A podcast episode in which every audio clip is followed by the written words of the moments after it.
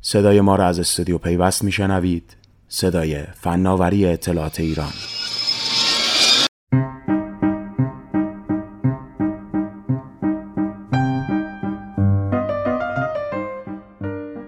خطاب به هر کس که میشنود. نویسنده میسم قاسمی. فیلتر اینستاگرام که تا زمان نوشتن این یادداشت ادامه دارد و احتمال می رود همیشگی باشد تأثیر ویران کننده بر کسب و کارهای مختلف گذاشته و میلیون ها نفر را به صورت مستقیم و غیر مستقیم تحت تأثیر قرار داده است. در یک ماه اخیر بارها به این موضوع مهم اشاره و اعداد و ارقام مختلفی ارائه شده است. با این حال به نظر می رسد موضوع فیلتر پلتفرمی محبوب و به نوعی آخرین بازمانده دنیای آزاد در ایران به ابعاد اقتصادی آن محدود نشده و جنبه های دیگری هم دارد. در ادامه به دو نمونه از این ابعاد اشاره می کنم.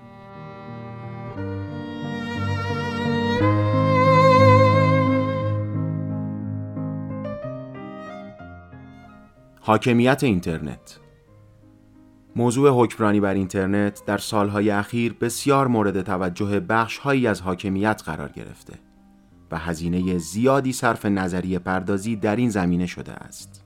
حتی می توان گفت حاصل بخشی از این تفکرات در طرح نظام تنظیم مقررات خدمات فضای مجازی بروز یافته که قسمتهایی از آن در شورای عالی فضای مجازی به تصویب رسید. آنچه از خلال گفته ها، نوشته ها و مصوبات مربوط به حکمرانی اینترنت برمیآید این است که برای اعمال حاکمیت در اینترنت یا بر اینترنت باید حتما درگاه ورود و خروج دیتا را در اختیار داشت. اینجا قصد مناقشه در چنین برداشتی از حاکمیت و حکمرانی بر اینترنت و لوازم آن را ندارم و تصور می کنم چنین سخنی کاملا درست است. با این فرض آیا سوق دادن کاربران به استفاده از درگاه های غیر حاکمیتی نقض این ایده نیست؟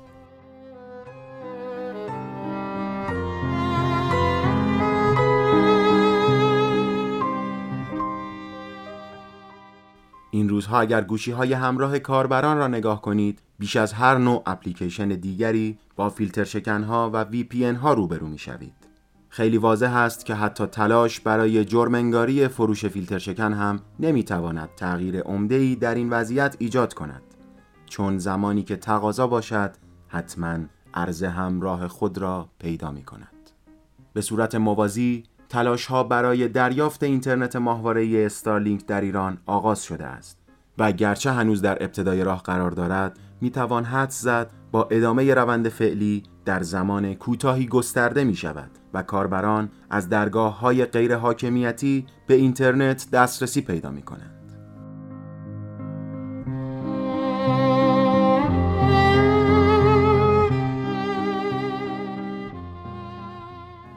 با توجه به این دو موضوع آیا در آینده این نچندان دور می توان آنگونه که آقایان انتظار دارند بر اینترنت حکمرانی کرد؟ وقتی پهنای باند محدود رسمی با فیلتر شکن دور زده می شود و پهنای باند غیر رسمی نامحدود به سادگی در اختیار کاربران است چیزی از طرحهای مختلف باقی می ماند؟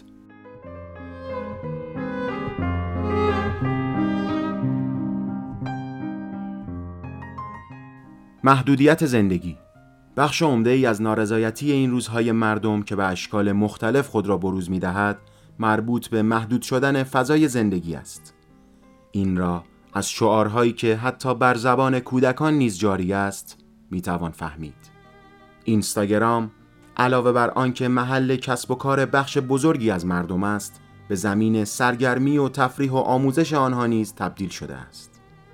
با محدود کردن این پلتفرم زندگی ایرانیان بیش از پیش محدود می شود و طبیعتاً بر دامنه نارضایتی ها افزوده خواهد شد گفتن این موارد در شرایط فعلی یعنی به جان خریدن انبوه ناسزاها از سوی مردمی که به تنگ آمده اند.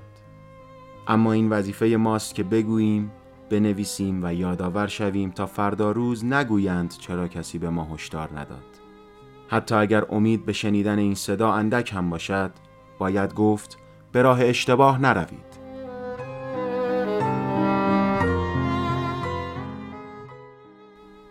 این یادداشت در 106 مین شماره ماهنامه پیوست منتشر شده است.